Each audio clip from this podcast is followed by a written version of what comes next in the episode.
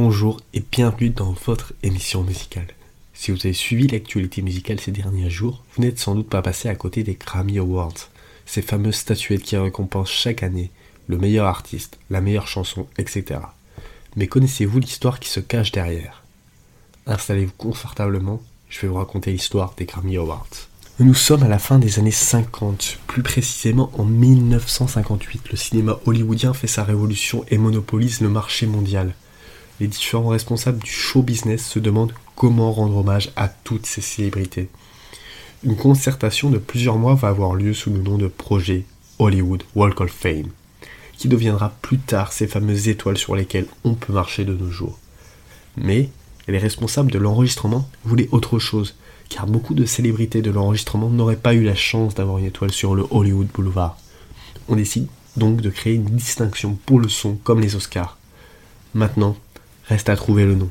Le premier nom trouvé fut Eddie, en hommage à Thomas Edison, inventeur du phonographe. Mais le nom définitif sera trouvé plus tard après un concours postal où le nom Grammy reviendra souvent. Grammy est l'abréviation de Gramophone Awards. La retransmission télé se fera progressivement. Au début, c'était retransmis sur l'émission The Best on Record avec peu de spectateurs. C'est plus tard que l'émission sera rachetée par la chaîne américaine ABC, qui sera présentée par le chanteur Andy Williams jusqu'en 1977. Le show ne sera plus présenté par ABC quand ces derniers retransmettront une version concurrente, les American Music Awards. C'est alors que CBS plonge pour acheter les droits et finalement depuis diffuser cette cérémonie annuelle. La première cérémonie aura donc lieu en 1959 pour récompenser les artistes de l'année 1958. Cérémonie qui aura lieu à deux endroits en même temps, au Beverly Hilton Hotel de Beverly Hills et au Park Sheraton Hotel de New York. Dominique Modugno sera le premier vainqueur pour l'enregistrement et chanson de l'année avec Nel Blue Di Pinto Di Blue.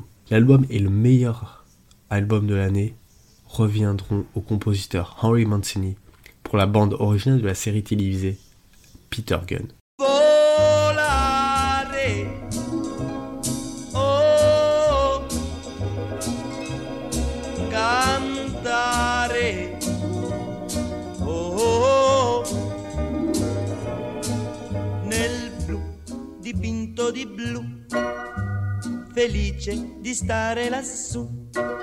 Mais déjà, des critiques ont lieu envers ces récompenses, notamment du côté du rock qui émerge et qui cartonne chez la jeunesse américaine.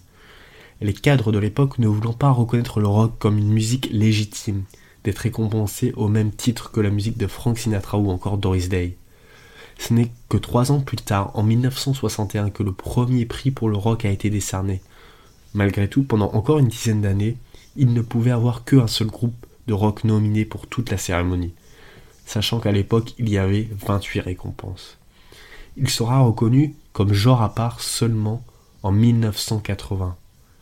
En 1982, une récompense pour les vidéoclips sera inventée et le rap fera son apparition aux cérémonies en 1989.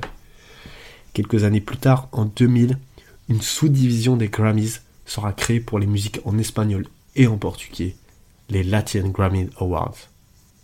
L'expansion du nombre de récompenses sera exponentielle avec la diversité de genres, atteignant 109 récompenses en 2011. À partir de ce moment, on décide de réduire le nombre de récompenses en passant de 109 à 84 en 2017, en apportant des ajustements comme regrouper les musiques hawaïennes amérindiennes en une seule catégorie, musique régionale roots, mais le plus important, l'élimination des catégories fondées sur le sexe.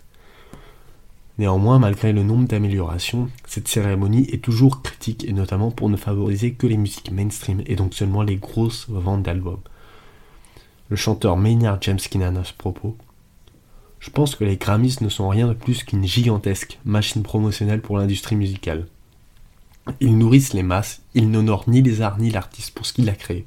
C'est le commerce de la musique qui se célèbre, c'est essentiellement ce dont il s'agit. Il importe de noter que malgré les critiques, la cérémonie est suivie par environ 26 millions de téléspectateurs à travers le monde.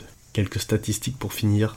Beyoncé est devenue lundi l'artiste avec le plus de Grammy Awards pour un total de 32, juste devant le chef George Solti qui en avait 31. Enfin en troisième position, le producteur et musicien de jazz Quincy Jones avec 28 Grammy Awards, producteur notamment de l'album Billie Jean de Michael Jackson, dont lequel j'ai fait un épisode dessus.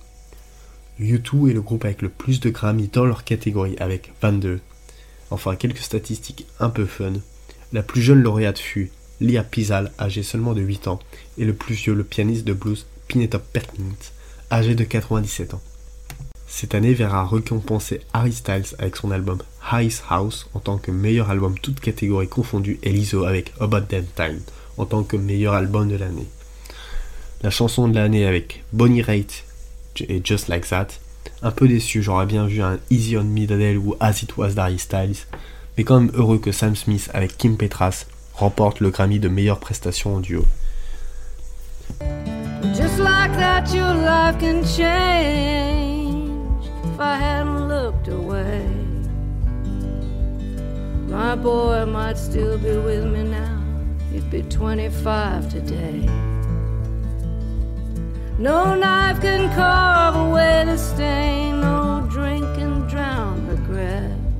Voilà, c'était tout pour cet épisode sur l'histoire des Grammy Awards. J'espère que vous avez apprécié ce contenu. N'hésitez pas à partager cet épisode, c'est le meilleur moyen de faire progresser la chaîne et de me suivre sur les différents réseaux sociaux pour ne rien manquer. En attendant, je vous souhaite une bonne journée, une bonne soirée et à lundi pour un nouvel épisode.